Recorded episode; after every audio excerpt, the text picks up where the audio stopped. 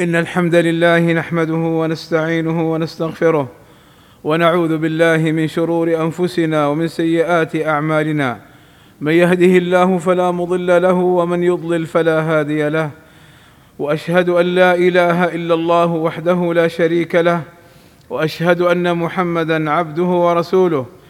يا أيها الذين آمنوا اتقوا الله حق تقاته ولا تموتن إلا وأنتم مسلمون. يا أيها الذين آمنوا اتقوا الله وقولوا قولا سديدا. يصلح لكم أعمالكم ويغفر لكم ذنوبكم. ومن يطع الله ورسوله فقد فاز فوزا عظيما. إن أصدق الكلام كلام الله وخير الهدى هدى محمد صلى الله عليه وسلم وشر الأمور محدثاتها وكل محدثة بدعة وكل بدعة ضلالة وكل ضلالة في النار. أما بعد فيقول الله سبحانه وتعالى ولا تأكلوا أموالكم بينكم بالباطل أي لا تأخذ مال غيرك وإنما قال سبحانه أموالكم لأنه ينبغي للمسلم أن يحب لأخيه ما يحب لنفسه ويحترم ماله كما يحترم ماله ولأن أكله لمال غيره يجرئ غيره على أكل ماله عند القدرة. وقد جاءت الأحاديث مبينة حرمة مال المسلم وعدم جواز أخذه إلا بالحق. قال صلى الله عليه وسلم حرمة مال المسلم كحرمة دمه فكما يحرم دم المسلم كذلك يحرم أخذ ماله بغير حق.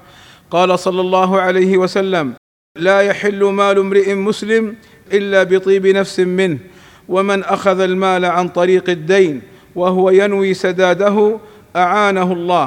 قال صلى الله عليه وسلم ما من أحد يدان دينا يعلم الله منه أنه يريد قضاءه إلا أداه الله عنه. وقال صلى الله عليه وسلم ما من عبد كانت له نية في أداء دينه إلا كان له من الله عون. وكان صلى الله عليه وسلم يستعيذ بالله من غلبة الدين أي ثقله وشدته على صاحبه. فكان صلى الله عليه وسلم يقول اللهم إني أعوذ بك من الهم والحزن والعجز والكسل والبخل والجبن وضلع الدين وغلبه الرجال. وجاء رجل إلى علي بن أبي طالب رضي الله عنه فشكى له عدم قدرته على سداد الدين فقال له علي رضي الله عنه ألا أعلمك كلمات علمنيهن رسول الله صلى الله عليه وسلم؟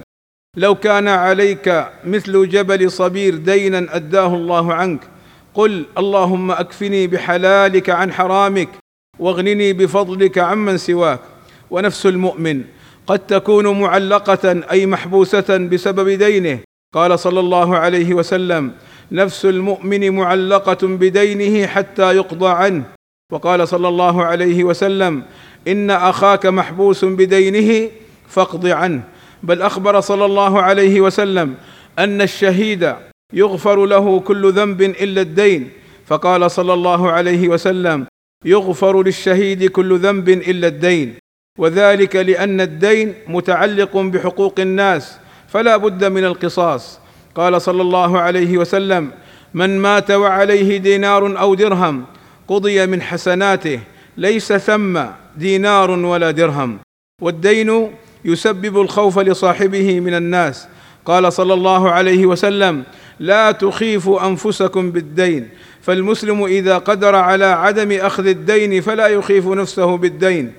ومن استدان دينا فليحسن في رده. قال صلى الله عليه وسلم إن خياركم أحسنكم قضاء. وقال صلى الله عليه وسلم إنما جزاء السلف الحمد والوفاء. أي ثناء المقترض على المقرض. وأداء حقه له من غير مطل ولا تسويف. والله أسأل لي ولكم التوفيق والسداد وأن يغفر لنا الذنوب والآثام. إنه سميع مجيب الدعاء. الحمد لله رب العالمين والصلاة والسلام على المبعوث رحمة للعالمين وعلى آله وصحبه أجمعين عباد الله.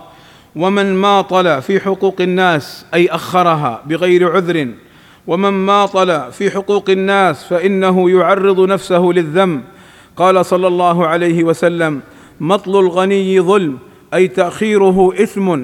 وقال صلى الله عليه وسلم لي الواجد يحل عرضه وعقوبته ولي الواجد أي مطل الواجد الذي هو قادر على وفاء دينه يحل عرضه أي يبيح أن يذكر بسوء المعاملة وعقوبته أي حبسه. وقد حذر النبي صلى الله عليه وسلم من يأخذ أموال الناس ولا يؤديها مع قدرته. قال صلى الله عليه وسلم من أخذ أموال الناس يريد أداءها أدى الله عنه ومن أخذها يريد إتلافها أتلفه الله. وقال صلى الله عليه وسلم أيما رجل استدان دينا لا يريد أن يؤدي إلى صاحبه حقه خدعه حتى أخذ ماله فمات ولم يؤدي إليه دينه لقي الله وهو سارق.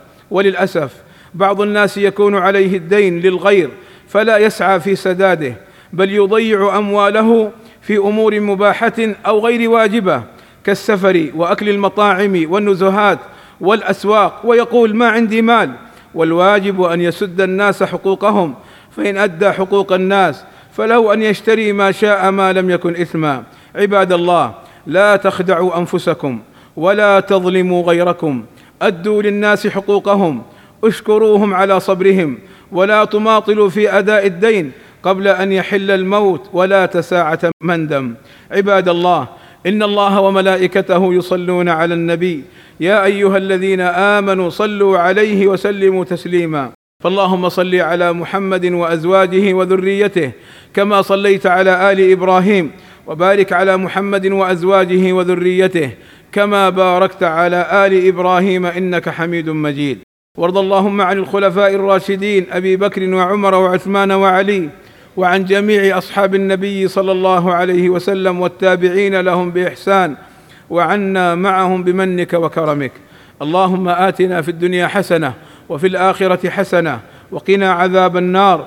اللهم فرج همومنا واكشف كروبنا ويسر أمورنا واقض ديوننا.